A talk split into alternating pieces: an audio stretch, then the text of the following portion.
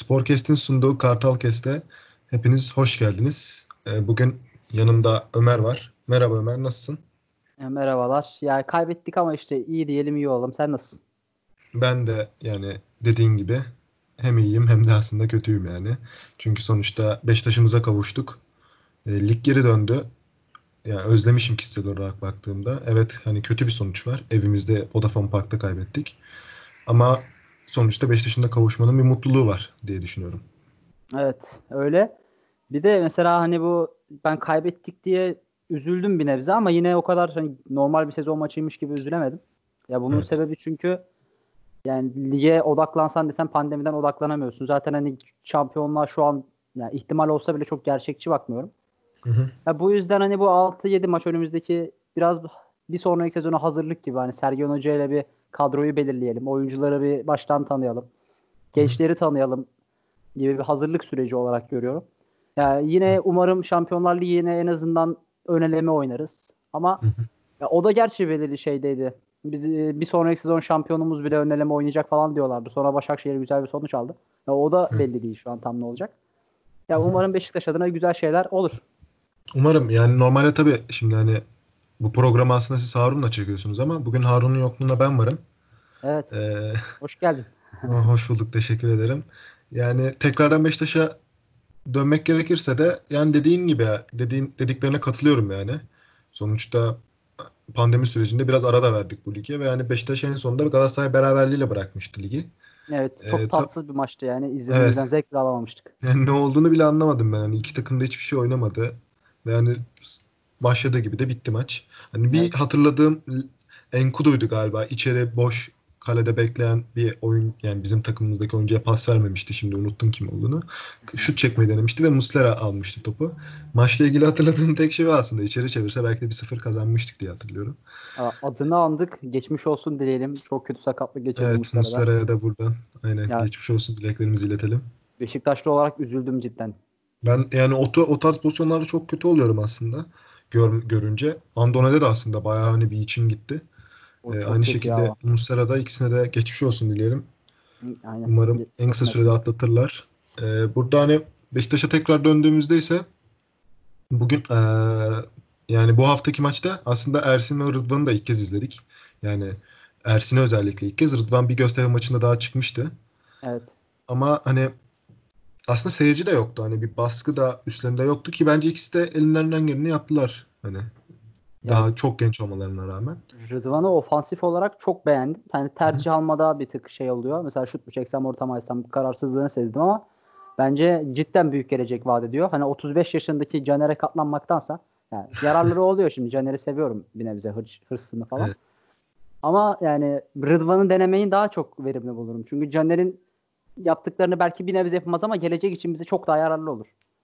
Aynen öyle. Yani ben de hani Rıdvan için bir kere yani e, Caner'den bence şu yaşına rağmen daha iyi savunmada pozisyon almasını biliyor. E, benim görüşüm. Buna katılıyorum. Ama yani burada önemli olan tabii ki de Caner'in hücum performansını bence belki de kariyeri boyunca hiçbir zaman veremeyecek. Yani o, o raddede çünkü Caner gerçekten çok iyi bir sol ayağa sahip. Ve yani ne zaman aslında ne yapacağı da belli olmuyor. Genelde çok olumlu yapamıyor ama becerebilirse de o ortayı veya pası çok kilit paslarda attığı oluyor Caner Erkin'in. Evet bir ara asist krallığını oynuyordu bu ligde. Evet.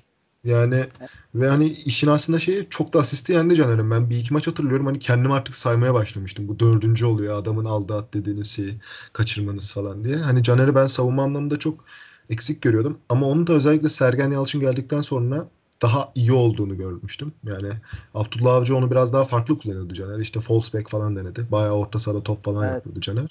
Sergen Hoca onu daha iyi kullanmaya başlamıştı ve aslında bu e, Caner'in savunmasına da yansımıştı. Ama tabii burada Sergen Hoca pandemi sürecinden sonra belki Caner'in yaşından ötürü, belki iyi hazırlanamamasından ötürü Rıdvan'a burada süre verdi. Karyus'un zaten sözleşmesi feshedildiği için de kalede Ersin Utku yerine de oynadı aslında.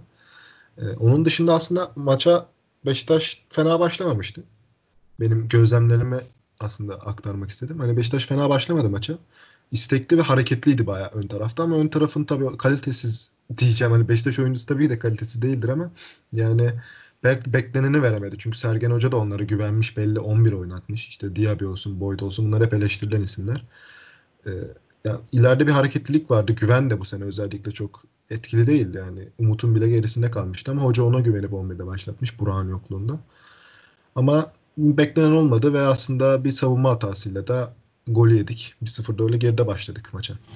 Evet yani dediğin gibi bir de Sergen Hoca'nın bir lafı var. İlk yarı bizim için çöp diyor, Hı-hı. galiba şeyle.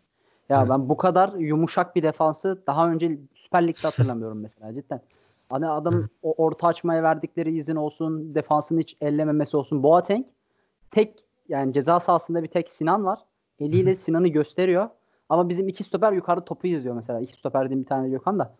Yani topu izliyor bana çok komik geldi o pozisyon. Çünkü yani bilmiyorum PTT stoperi bile o an böyle ceza sahasının içinde oyuncu arar. Yani çok odaklanma sorunu seziyorum ben maç. Çünkü vida kalitesinde bir oyuncu bunu bu hatayı kolay kolay yapmaz. Yani dediğim gibi bence bir odaklanma sorunu aşılırsa aslında Beşiktaş bu kadroyla güzel şeyler vaat edebilir.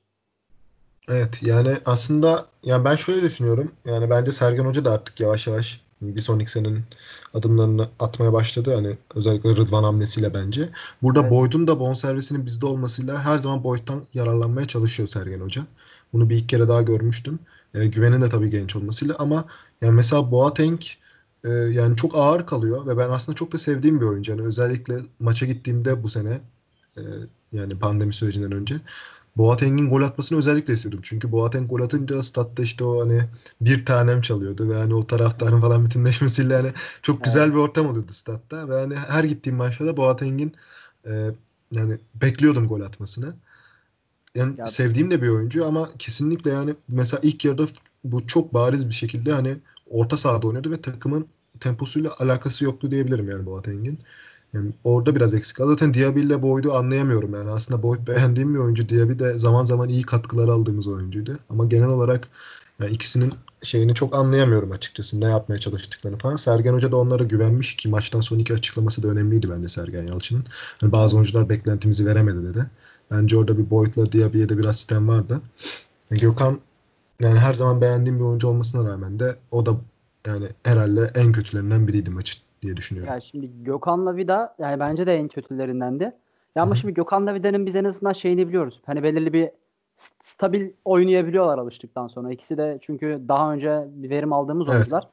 Ya bir sonraki maçlarda bu ikisi düzelir ama hani ben benim aklımda Boyd ve Diaby daha büyük bir soru işareti. Çünkü onlardan hala istenilen verimi alamadık. Yani Gökhan Gönül mesela 2-3 maç sonra diyorsun ki yani 2-3 maç daha hata yapsın sen onu 4. maç çıkar yine ilk 11 yazarsın. Çünkü daha hani belirli bir çizgisi olan bir oyuncu.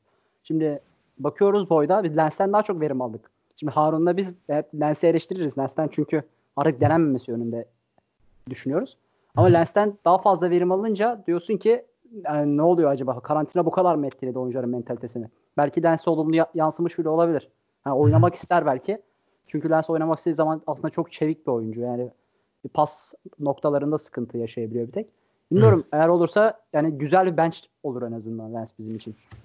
Ya Lens bence şöyle ya bir kere hoca bence Boyd'la diye bir tercih etmesinin sebebi e, Enkudu ve Lens'e göre gole daha yakın isimler olmasıydı. Yani sonuçta Diaby'nin de Boyd'un da kariyerinde herhalde Lens ve Enkudu'dan daha çok golü vardır. Ama evet. yani Beşiktaş kariyerlerine baktığımızda özellikle Boyd yani Diaby de yani çoğu kesim tarafından hani hiç sevilmiyor Diaby. Hani evet. Boyd da aynı şekilde ve ya ikisi de çok ağır eleştiri alıyor. Sergen Yalçın yine de ikincisini tercih etti. Güven bu sene gerçekten hani artık neden böyle olduğunu anlayamadığımız bir şekilde geçen sene hani Golden Boy dediğimiz çocuğun aslında bu sene neden böyle oynadığını bir türlü anlayamamıştık. Ya ama ben hani bu isimler zaten aslında pandemiden önce de kötüydü. E, pandemiden sonra dediğin gibi Gökhan'la Vida belki kötü geldiler. Gökhan belki de yaşından ötürü. Olabilir bunlar. Gökhan inşallah düzelir. Çok da sevdiğim bir oyuncu. Bazı eleştiriler yapıldı. Hani belki de sözleşmeden dolayı böyle mi oynadı diye. Ben ona katılmıyorum. Gökhan Gönül'ün kesinlikle öyle bir şeyden dolayı oynadığını düşünmüyorum. E, zamanla onun da formunu yakalayacağını düşünüyorum. Vida soru işareti. Onu da sana sormak istiyordum aslında. Vida evet iyi bir oyuncu. Benim de sevdiğim bir oyuncu. Bazı maçlarda özellikle çok büyük katkılar verdi. Gol gol atmak da olsun. Ama Sence hani aldığı maaşın katkısını verebiliyor mu Domagoy Vida? Şimdi fiyat ve performans açısından bakarsak veremiyor. Yani çünkü aldığı fiyat çok üstte. Mesela Pepe mükemmel performanslar sergiledi. Avrupa'da namalup çıktığımız sene mesela yani Pepe'nin mükemmel performansları vardı Avrupa maçlarında. Ama evet. ona rağmen o kadar fazla maaş alıyordu ki hani insanın içi biraz şey oluyor. O kadar bir maaş stopere özellikle hani mesela forvetin alması belki bir nebze ama hani stopere verilmesi belki de hani Ya şey yapıyor. evet hani Pepe'nin o kadar performansına göre bile bir hani FM oynarken bile vermezsin o kadar parayı. aynen. İnsanın bir şey yapıyor. Şimdi Vida'da da aynı şey söz konusu. Vida gayet iyi bir stoper. Ki ben hala bir uyum yakalamadıklarını düşünüyorum. Çünkü iki tane stoper mesela Şikirtel'i düşünelim. KR varken Şikirtel muazzam performans sergiliyordu Fenerbahçe'de. Mesela Şikirtel ne oldu? Bir tık performans düşürmeye başladı KR'likten sonra. Yani bir uyum yakalayabilirse bir sol stoperle Vida daha fazla performans alırız. Ama yani bu fiyata rağmen bilmiyorum. Yani ben bu maaşı hiçbir takımı vermesini istemem. Ki zaten para toplamaya başladı Beşiktaş yardım isteyerek. Evet. Yani Vida'nın maaşı da bu kadar yüksekken bir de gelir getirilebilecekse ve yeri doldurulabilecekse en azından Marcelo gibi. Ya bence 3'e 5'e bakılmadan Vida satılabiliyorsa ki bence Dünya Kupası'ndan hani final oynamışlardı. Yani Vida'ya Evet. teklifler de vardı. Bence o zaman da satılabilirdi ama ya belki de hani Vida kalmak istedi. Belki de o zamanki başkanımız hani satmak istemedi. Ya o Evet. zaman da şey olmuştu galiba. Daha yeni almıştık. Daha oynatamamıştık Evet. bile. Evet. Ya oynatmadan satmak da ya bilmiyorum insan istemez büyük ihtimal ama kar edilebilirdi. Aynen öyle. Ama yani Vida yani sempatik de bir oyuncu. Yani kesinlikle ki bence Süper Lig'in en iyi de stoperi. Yani ben öyle düşünüyorum Vida hakkında. Ama işte aldığı maaş ve Beşiktaş'ın şu anki durumu göze alındığında bazı hani e, ede, yani iki kere iki dörttür gibi düşünmek gerekirse Vida'da hani şey yani sonuçta evet iyi oynuyor ama bir bütçemizin de olmadığını söylemek gerek. Ya bu şimdi bu bütçe yokken bu maaşı Ramos'a bile veremezsin. Çünkü bütçe yok. Yani Trabzon kasa sürekli gidiyor mesela Avrupa'ya gidebilmek için. Hani bize de böyle bir ceza söz konusu olabilir. Evet. O yüzden Yani- Ram- Ramos'un olsa bile Avrupa'da oynatamadıktan sonra yani bilmiyorum. Aynen öyle. Yani bu arada hani Trabzon'un da geçmişken Trabzon'da sonuçta dediğin gibi ceza aldı. Yani şu anda çok önemli bir ikincilik e, var. Hani Trabzon eğer şampiyon olursa diye düşünüyorum. Çünkü Trabzon şampiyon olursa ikinci doğrudan gidecek. Üçüncü de ön eleme oynayacak. Beşiktaş'ın en azından ön eleme oynayabilecek e, şeye gelebilmesi Beşiktaş için de çok önemli olur. Çünkü hani biz aslında e, son on- son 5-6 yılda diğer takımlardan, diğer Türk takımlarından daha çok Avrupa'da puan topladığımız için biz aslında ön elemede daha kolay rakipler çekme şansımız var. Evet. mesela Galatasaray ve Fener'in direkt birinci torba yani Arsenal olsun hani o tarz takımlarla eşleşme ihtimali varken bizim daha düşük e, düşük şeyli takımlarla oynama ihtimalimiz var. Onun için Beşiktaş için aslında çok önemli üçüncülük. Ya ü- üçüncülük cidden önemli. Hani ben şey Veya gözüyle de bakıyorum. Hani Ya Avrupa'ya gitsek bile hani bir iş yapabilecek kadro bence yok ama Yok evet. gidelim en azından para kazanalım. Şampiyonlar Ligi gibi para kazanmak için çok önemli. Yani Trabzon şimdi ülke puanı için Trabzon'a gitmesi cidden daha yararlı. Ama bilmiyorum Trabzon bana çok gidebilecekmiş gibi gelmiyor. Çünkü Trabzon'un başkanı sürekli olumlu mesajlarla kasa başvurup olumsuz sonuç alıyor. Yani bu sefer TFF başkanı da böyle destek veriyoruz gibi açıklamalar yaptı. Bilmiyorum. Bana yine olumsuz olacakmış gibi geliyor içime. Hiçbir dayanağım yok bu arada. Eğer yani olumsuz olduğuna bakarsak bence Beşiktaş Şampiyonlar Ligi önelemesine yani umarım gider. Sergen Hoca da kendini orada en azından Beşiktaş'la gösterme şansı bulur. Ya onu izlemeyi çok isterim. Evet yani e, aynı şekilde düşünüyorum ben de ve ben burada önemli bir yani sonuçta kulübe tek aslında döviz girecek kısım Avrupa ve yani bunun da en büyük geliri Şampiyonlar Ligi'nden geçiyor. E, yani bu o yüzden bu sene o üçüncülük de ikincilik de çok önemli. Evet belki şu an uzak bir hayal gibi gözükse de yani aslında çok zor bir fikstürümüz yok. Bence aslında bugün de e, yani bu haftaki fikstür de çok hmm, Beşiktaş'ın içeride yani Antalya oynuyorsun. Evet Antalya'nın fena bir kadrosu yok. Hatta hücum hattı belki bizim hücum hattından bile daha iyi olabilir. Özellikle Evet. bizim çıkan ilk 11'e göre konuşuyorum. Yoksa hani Burak, işte Laiç falan olsun. Ki aslında e, hep eleştirilen isimler de vardı. İşte Laiç olsun, Enkudu olsun. Bir türlü bu sene o istenilen performans verememişti. E, Sergen Yalçın aslında konuştuk bugün. E, değişik bir 11 seçim vardı. Aslında değişikten kastım. Hani Diaby ve Boyd'u aslında ben beklemiyordum. Hani Lens'in oynayabileceğini düşünüyordum. Enkudu'nun belki hani hazır değillerdi. Yani Sergen Hoca bunları daha iyi biliyordur. Sonuçta hani onu da şey yapmak istemiyorum ama yani her şeyden önce topu sana atmak, atmadan önce şunu da söylemek istiyorum. Benim bu yani bu haftaki belki de en beğenmediğim oyunculardan biri evet Gökhan'la Vida özellikle çok göze battılar ve kötülerdi. Zaten Diaby ile Boyd'u aslında saymıyorum. Onlar şu ana kadar hiçbir maçta iyi değillerdi herhalde. Belki Diaby'nin bir iki maçı vardır. Ama özellikle yani bu maçta beni en büyük hayal kırıklığına uğratan isim de Elneni'ydi. Yani normalde yani Beşiktaş'ın devamlılığı için orta sahadaki fiziksel mücadelesi için Atiba ile gerçekten iyi bir ikili olduklarını düşünüyordum. Ama özellikle son maç Antalya Spor maçında yani savunma önünde o kadar bariz pozisyon alma hataları hani yaptı ki biraz da Vidal'la Ruiz'in belki de hatalı oynamasının sebebi de Elneni'ydi. Yani o orta sahayla defans arasındaki boşluğu gerçekten Elneni kapatamadı. Yani bir orada iyi bir Atiba'yı hatırladığımızda hani Atiba orayı çok çok iyi kapatıyordu. Elneni onu hiç, yani bence hiç yapamadı. Yani Elneni Atiba'ya baktığında aslında hani dersin ki orta sahada çok iyi ikili mücadele yapacak bir e, şey görürsün ama bence kesinlikle yoktu. Ve hani mesela bir Oğuzhan Atiba hani mesela isim olarak daha fiziksel şey anlamında daha zayıf gibi gözükseler de Oğuzhan'la Atiba çok daha iyi kapatıyordu. Atiba belki o zaman daha gençti ondan da olabilir. Ama yani burada da Elneni gibi Arsenal'de oynamış yıllarca hani ve Mısır'da da çok sevilen bir oyuncu. Bence yani zaten sezon başından beri eleştirilenler vardı hep yan pas yapmasıyla ilgili. Ama bence bazı maçlar özellikle çok çok iyi oynamıştı ama son maçta ben yani belki de onu en beğenmediğim oyuncu olarak söyleyebilirim Elneni'yi. Ya dediğine katılıyorum. Şimdi önce Atiba Oğuzhan dedin ya oradan girmek istiyorum. Şimdi Atiba Oğuzhan da Atiba hani numaralandırmak gerekirse tam bir 6 numara olarak oynuyordu. Oğuzhan da tam bir 8 numara olarak oynuyordu. Hani o evet. görevleri çok açık ve açıkça belliydi. Ama şimdi Elneni ve Atiba olunca defans sorumluluklarını biraz Elneni yerine getirmeye çalışıyor. Atiba da hani bu hücum bölgesiyle orta saha arasına biraz daha girip arada bir geçiş. hücuma destek vermek için aynen geçiş yerinde daha hücum odaklı. E, Ve önde pres yapıyor. aslında Atiba. Evet Bence Atiba e, presleri de çok yapıyor. Bu nedenle hani geride bir tık boşluk kalıyor. Yani Enlen'i de hani Atiba'nın o prime denilen zamanları yani en iyi zamanları kadar kapatamadığı için yani ahtapot lakapları evet. takılırdı bir ara. Yani o kadar verim alamayınca mesela stoper ikilisi de e, tam birbirine uyum sağlayamayınca bayağı boşluklar oluyor. Zaten ben Harun'la konuştuğumuzda Beşiktaş kontralara açık açık oynayacak diye düşünüyorduk. Kontralardan çok gol yiyecek diye düşünüyorduk. Ya her atak mesela sıkıntı yaratabilecek konumda. Atiba Enler'in mükemmel bir şey gözüküyor. İki tane defansif orta saha. Ama hani düzgün bir on numara ve kanatlar yardım etmedikten sonra arka her türlü boş kalır gibi. Mesela Atiba Dorukan bana Atiba elinden daha güzel geliyor. Çünkü Atiba savunma yönünü alacak. Dorukan biraz daha geçiş oyunu oynayacak. Atiba'nın savunmasına Enler'in savunmasına daha çok güvenirim. Çünkü Enler'in evet. bir de şeyi de vardı bu parayla ilgili maaşla ilgili birkaç e, konu oldu. Belki o yüzden de odaklanamamış olabilir. Normalde Enler'in evet. çok iyi maçlar çıkardı Beşiktaş'ta. Yani bir iki maçı gerçekten iyiydi. Çok hani bir sürü maç olmasa da. Yani bilmiyorum bence elinden hala verim alınabilir ama yani şey olarak para sorunu gerçekten yoksa. Çünkü sorun yaratacak oyuncu artık istememeliyiz takımda. Çünkü takımın şey cebinde parası kalmadı. Aynen öyle. Yani zaten Karius da gitti.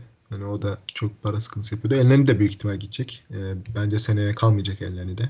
Evet. Dorukan geliyor zaten oraya. Oğuzhan da kiradan dönecekse eğer ben bence kesin yine de bir takviye yapılmalı bu arada. Hani genç veya orta yaşlı fark Aynen. etmez. Leroy Fer konuşuluyor. Bence hani e, böyle hani tam aradığımız isim olmasa da belki yine katkı verebilecek bir oyuncu ama ben özellikle hani Atiba da olsa olmasa da e, orada hani bu hmm, nasıl desem hani böyle bir alan yani alanı iyi kaplayabilen bir oyuncunun Beşiktaş orta sahasının çok ihtiyacı olduğunu düşünüyorum. Orada tabii ki de Oğuzhan ve Dorukan zaten hani işin özellikle Dorukan mücadele kısmında Oğuzhan daha teknik yani Oğuzhan'dan artık e, çoğu kişi taraftar da aslında vazgeçti yani Oğuzhan yani evet. konuşulmuyor çoğu kişi tarafından ki benim çok sevdiğim bir oyuncudur Oğuzhan Özyakup. Ama yani Atiba olsa da olmasa da bence orada gerçekten hani iyi bir Atiba'nın e, tarzı bir oyuncu. Fer tam o tarz bir oyuncu değil. E, o yüzden mesela bence Atiba'ya daha yakın bir oyuncu bakmakta fayda var. Çünkü hani Atiba bugün var yarın yok. Yani gerçi son 3 senedir falan böyle diyoruz ama Atiba her sene daha iyi oluyor. Yani özellikle bu Antalya maçında bir e, sprinti vardı deparı. Yani böyle sağından attı, solundan geçti falan. Hani taç çizgisinin yanından koştu. Böyle Bale'ın bir efsane golü vardır ya. O tarz evet. bir koşusu yaptı. Hani içeri çevirdi. O, o kadar gidemedi belki Bale kadar ama hani sonuçta yine Atiba yapınca bunları e, artık gerçi garip gelmiyor Atiba'nın yapması da. Atiba'nın ama boyda çıkardığı bir pas da var mükemmel. Rıdvan başlatıyor evet. hata. Rıdvan evet, da evet. çok iyi oynuyor orada. Ve orada bile Atiba hani sanki soğukkanlı bir ya saçma benzetme olacak ama bir on numaraymış edasına. Hemen evet. sağa çekiyor bir alan görüyor pasını atıyor. Yani Boyd şanssızlık da orada. Orada bir Boateng olsa, bir Burak Yılmaz olsa yani belki Atiba hani daha çok konuşuyor. Ya Boyd yerde yatan kalecinin ayağına attı topu. Gerçekten yani inanılmazdı. Bu kadar kötü vurulmaz. Hiç bakmadı. Hani kafayı kaldırmadan dedi ki ben bu topu vurayım ne olursa olsun. Evet evet. Şey gibiydi bir tane maçta diye bir Ankara gücü maçı mıydı deplasmanda. Boş kaleye böyle kaçırmıştı ya adam ayağını uzatmıştı çıkarmıştı. O tarz bir görüntüydü. Ee, yedeklerden de aslında Laiş Lensk ya girdi ve hani biri gol biri asist yaptı maçta da. Enkudu yine bence bekleneni veremedi. Yani bir gol katkısı olarak Enkudu zayıf kalıyor. Aslında Enkudu rakipler için hep bir tehdit çünkü arkaları çok iyi sarkabiliyor. Ee, ama yani genel olarak skor katkısı da çok veremeyen bir isim. Sen özellikle bu üç isim üzerinden yani nasıl düşünüyorsun? Bu- Hani maçın aslında ikinci yarısında e, Boateng'i bir ara forvet gibi gördük. Sonra Umut girdi oyuna. Ama özellikle Lens, Lens, Laiç, Enkudu özelinde ne söylemek istersin? Ben kadro yazacak olsam. Diaby yerine Enkudu yazarım. Boyd yerine Laiç'i yazarım mesela. Ya da Laiç'i 10 numaraya çekerim. Hani mesela daha 4-3-3 gibi değil de 4-2-3-1 gibi oynatırım. Ya ama bilmiyorum Laiç'in ilk 11 başlamaması beni şaşırttı. Çünkü takımda yani hücumda top tutabilecek bir ne bileyim top dağıtabilecek, tutabilecek bir adam yok. Laiç ne kadar performansı kötü de olsa, ne kadar odaklanamasa bile yani takımın olmazsa olmazı çünkü yerine alternatif yok. Hani Boateng devşirme gibi Evet. oynuyor tam böyle. Ofansif orta saha gibi oynayamıyor. Yani Laiç kötü de olsa iyi de olsa oynayacak kafasında bakıyordum ben. Sergen Hoca öyle bakmıyordu ki bence ilerideki maçlarda öyle bakacak. Ve bence ilk 11'e yazılması gerekiyor. Bence Sergen Hoca bunu fark etmiştir. Evet. Ya bilemiyorum ben Diaby yerine Enkudu denense daha mutlu olurdum. Gerçi sözleşme detaylarını şu an tam hakim değilim. Belki ileriye dönük bir deneme de olabilir Diaby Enkudu yerine. Ya Bilemiyorum. aslında Enkudu'nun bonservisi bizde diye bir kiralık e, bakıldığında. Ama yani Enkudu'dan da gerçekten hoca da bence istediğini bulamıyor. Laiç konusunda da yani aslında ligin son şeylerine baktığımızda Laiç toparlar gibi olmuştu. Ama hani ondan öncesinde hani Ankara gücü maçında mesela gol de attı Laiç. Ee, ama mesela ondan öncesinde Laiç gerçekten sahada yoktu ve taraftarla falan da bir hani atışması olmuştu yanlış hatırlamıyorsam. Ee, bir de bir yani- soru soracağım. Evet. Hangi oyuncular geç geldi Bi- biliyor musun? Onun tam listesi bende yok da şu an. Yani çünkü Sergen Hoca'nın öyle bir açıklaması oldu bu yurt dışından gelen oyuncular geç geldi. Hani Laiç de onlardan biri ise Enkudu ile beraber belki kadro seçiminde ona göre seçim yapmak istemiştir. Ya ben aslında Laiç geç dönmedi diye biliyorum. Antrenmanda fotoğraflarını falan da görmüştüm çünkü. Ama şimdi tabii hani çok da kesin bilmemekle birlikte e, emin değilim. Ama yani ya Laiç'i aslında Sergen Hoca tabii ki de yaratıcı oyuncu olarak hep düşünüyordur. Ama bence yani biraz oyunun o iki yönlü tarafında eksik kalıyor diye mi bilmiyorum. Laiç'i şey yaptı. E, Boateng mesela sahada yoktu gibi bir şeydi. Ha, o yüzden hemen aldı zaten Laiç'i ve Laiç'in top kurmasına izin verdi. Lens de bence yine etkiliydi. Yani özellikle Diaby ve Boyd'a nazaran.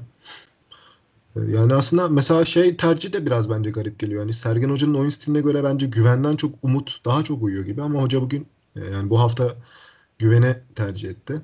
Ya şey diye düşündüm ben o tercihte. Hani sen de söyledin Boateng biraz daha ağır bir oyuncu ya. Hı hı. Mesela güven Umut'a göre biraz daha pırpır denebilecek bir seviye. Bu kiloları almasa kesin derdim. Hı hı. Yani şimdi güven en azından hızıyla etki yaratacak. Hani klasik 4-4-2 mantığı vardır ya bir uzun bir kısa. Hı hı. Mesela zamanın şimdi ismini anacağım sıkıntı olacak mı bilmiyorum ama Hakan Şükür'le şeyi gibi. İlhan Mansız'ı gibi. Hani biri biraz daha yerden oynayacak biri biraz daha havada. Ya belki Boateng'le ilgili onu düşünmüş olabilir. Ya Boateng güven yapayım biri hızıyla öne çıksın biri alan birine alan yaratılsın falan diye. Çünkü bilmiyorum Güvenli Yalçın seçimi bana çok garip geldi. Gördüğüm anda şaşırmıştım. Evet yani belki de hani zaten aslında Boateng bazı şey hani 10 numara gibi de oynadı maç içinde. Bazen orta sahaya yakın. Bazen de güvene yakın oynadı. Orada herhalde belki de güven pres yapar. Boateng daha hani bitirici kısımda olur gibi de düşünmüş olabilir hoca. Ama sonuç olarak bu planlar aslında ilk yarıda tutmadı. Beşiktaş hareketli oynadı. Beşiktaş istekli oynadı belki de ilk yarı. Belki çok pozisyonu yoktu. Ama bence yani ben özellikle maç başlangıcında böyle herkesin bir yerlere kaçıyor gibi. İşte Diaby alıyor, arkasından Atiba koşuyor, Gökhan geliyor. İşte Boyd bir yerlere, Boateng olsun falan.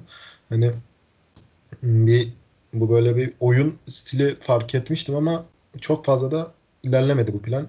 Ee, özellikle Antalya Spor golle de buluştu. O da enteresan bir goldü. Karşı karşıya kaldı. Ersin çıkardı. Sonrasında işte içeri çevrilen topta Gökhan'la Vida anlaşamadı. Ee, yani burada aslında Sergen Hoca'nın tercihleri tartışılabilir. Ama bence yani Sergen Hoca'nın da düşündüğü vardır diye düşünüyorum. Yani sonuç olarak o da biliyor Boyd'un ve Güven'in Diaby olsun. Hani bu üçünün çok eleştiri aldığını ve iyi olmadığını ama o belki antrenmanlarda daha istekli gördü onları. E, Belki de oyun planına daha yakın gördü. E, Böyle bir tercih yaptı ve ilk yarıları tutmadı. bu tercihler. Evet. Ya dediğimiz gibi Sergen Hoca kendince bir plan çiziyor ama sahaya geldiği zaman ya öncelikle e, libero bölgesinde ve stoper bölgesinde oluşan yumuşaklık demek istiyorum. Çünkü ben hiçbir oyuncuyla yani düzgün sertlikte olduğunu düşünmüyorum. Çünkü Ruiz o ortayı çok basit bir şekilde açtırdı mesela. Yani yenilen birinci golde. Bu kadar Evet. basit bir orta bilmiyorum yani klasik bir şey vardır. Ee, stoperler için defans için söylenir. Ne kadar alan savunması yapsan da ceza sahası içine girdiği zaman alan savunması biter. Artık adam adamasındır. Bu çok basit bir kural. Belki bilmiyorum. kaçırılmaması lazım.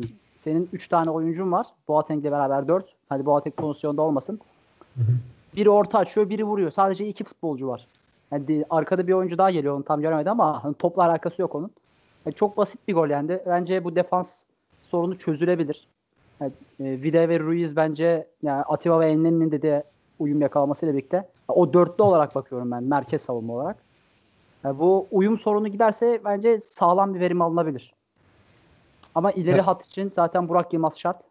Bir de Layıcı'nın performansı da önemli. Ya Burak Yılmaz Kanatlarda- ya kanatlarla ilgili bir şey söyleyemiyorum çünkü bayağı zar attık bekliyoruz. O konu şans işi. Evet. Yani bence Burak Yılmaz da çok fazla bu sene bekleneni veremedi ama büyük ihtimal Burak olunca Burak oynayacak. Burada bence de Laiç e, daha etkili olacaktır ve bence Lens tercihi de yavaş yavaş hoca da bunu da kullanmayı düşünebilir.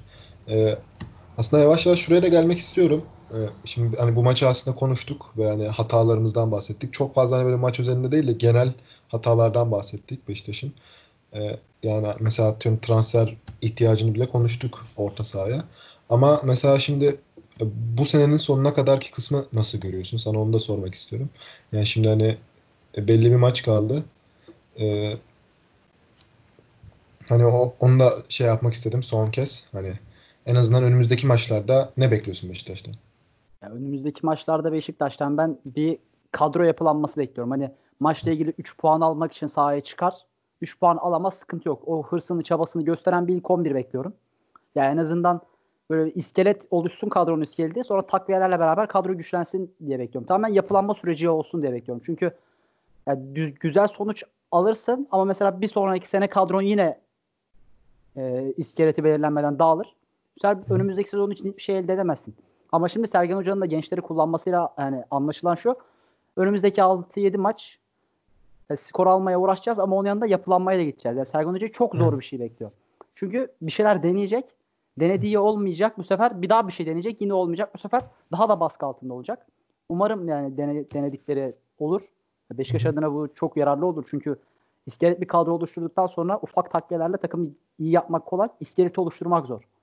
Ya iskeleti oluşturmayı Sergen Hoca ben başaracağını düşünüyorum. Sergen Hoca'nın oynattığı oyun stilinin Beşiktaş'a yakışır olduğunu da düşünüyorum. Yeni Malatya'da da mesela Gökhan Töre ile beraber bir Avrupa maceraları vardı. İzliyordum. Yalan yok. Sergen Hoca var diye izliyordum ama bana çok eğlenceli ve güzel geliyordu Sergen Hoca'nın oyun stili. Dediğim gibi o Beşiktaş'ın bir iskeleti oluşsun. Ondan sonra gerçekten güzel takviyelerle. Hani böyle transferin son dakikasına kalıp böyle daha çok menajerlerin önerdiği oyunculara kalan transfer değil de menajerlere bakmadan kendi squad ekibinin arayıp bulduğu gençlerle ve mümkünse Türklerle çünkü yabancı sınırlaması da geliyor. Mesela Atiba'nın yerine bir oyuncu alacağız diye düşündük. Atiba gibi e, 6 numara olsun. Ben bunun bir Türk olmasını isterim. E, Dorukhan'la beraber iki tane Türk olursa hem milli takımın yararına olur. Hem Beşiktaş'ın kadro yapılanması yani kadro eli genişler yabancı konusunda. Hangisini oynatacağım, hangisini tribüne göndereceğim diye düşünmez. Evet. Yani galiba Beşiktaş'ın altyapısında da 6 numara yok diye biliyorum göze çarpan. Yani az takıma çıkması beklenen bir 6 numara yok. Yani Türk de bence yok. Hani aslında baktığında hani o, o mevkide oynayabilecek Mahmut var. Evet. Yaşı belli yere gelmiş. Okay var. Yani bence performans tartışılabilecek bir oyuncu ki o da artık tam 6 numara olarak oynamıyor. Yani o, aslında Türk milli takımının da orada bir sıkıntısı var. Türk, Türk oyuncu da belki de yok. Ee, ama yani yabancı veya Türk bence o eksik kapatılmalı diye düşünüyorum ben. Dediklerine de katılıyorum. Sergen Yalçın'ın özellikle bu takıma yakıştığını ben de düşünüyorum. Ve gerçekten başarılı olmasını çok istiyorum Sergen Hoca'nın. İnşallah hani Şenol Güneş'in bize kazandırdığı e, kazanma alışkanlığını Sergen Hoca ile geri yakalarız diyorum. E, Umarım. ben de. Dediklerine katılıyorum. Yani inşallah güzel bir transfer dönemi de geçiririz geldiğinde zamanı. E, yani aslında hani sen güzel bir temenni yaptın. Hani menajerler olmadan hani son ana kalmadan ama aslında şu an kasada da para yok. Çok fazla şeyimiz de yok. Hani ben de isterim planlı programlı işte transfer dönemi başlasın. Yani ilk kampa şu yetişsin, şuna bu yetişsin falan ama yani bilmiyorum bana çok gerçekçi bir hedefmiş gibi gelmedi Beşiktaş özelinde. Çünkü hani elle para yok. Kim ucuzsa menajerler onu kim getirecekse yine o gelecek. Bari hani hep Erdal, Erdal Torunoğlu'nun da söylediği Ajax modeli var. En azından ona hani yakışan transferler yaparlar diye ümit ediyorum. Hani en skala falan konuşuyor ama onda hani aslında transfer zamanı gelince yine konuşuruz. Daha detaylı konuşuruz. Evet. Ee, yani bence hani bu maç evet kötü bir sonuçtu ama sonuçta hocamız Sergen Hoca ve güveniyoruz ona. Geleceğe umutla bakmamızı sağlıyor. Ne diyebilirim? Yani programı yavaştan kapatacağım. Senin de eklemek istediğin bir şeyler varsa aslında son kez söyleyebilirsin. Ya benim Ee, eklemek istediğim tek şey umarım kadro gençleşir ve Hı hani ben oldum diyen oyunculardan ziyade Rıdvan ve Ersin'e de taraftar bunu görmek istiyor. Net bir şekilde taraftar sayfaları bunu dinlendiriyor sosyal medyalarda. Hırs. Yani kazanamasa bile ter akıtsın. Taraftar, taraftarın beklediği bu. Bunu yapan oyuncu çünkü her türlü bir şeyler başarır. Aynen. Yani aslında öyle güzel bir örnek de var. Hani mesela Veli ile Olcay'ın hani böyle maç sonunda kim daha çok koştu falan diye bir hani e, orada Bein Sport muhabirlerine soruyorlardı. E, hani mesela birbirleriyle yarışıyorlardı. Cenk olsun hani Veli, Olcay hani o çekirdek bir kadro yaratılmıştı zamanında. Aslında ona benzer bir şekilde yine Beşiktaş'ın ben geleceğe umutla bakabilmesini, bakabileceğini düşünüyorum. Beşiktaş'tan ümit kesilmez diyorum ben. E, İnşallah. yani senin de dediklerine katılıyorum yani son olarak. O zaman bugünlük bu kadar diyelim. Ee, Kartal Kes'ten Ee, bütün inşallah hani belki kötü geçti ama ileriki haftalarda daha güzel bir şekilde konuşuruz burada. Beşiktaş'ımızı daha güzel konuşuruz. Ee, sana da teşekkür ederim. E, Biz Bugün teşekkür ederiz. Harun'un yokluğunda geldin doldurdun. Moderatör demek. eksikliğimizi. ne demek her zaman. Ee, o zaman herkese buradan e, iyi günler dilerim bütün Beşiktaş sevenlere. Bir dahaki programda görüşmek üzere. Görüşürüz.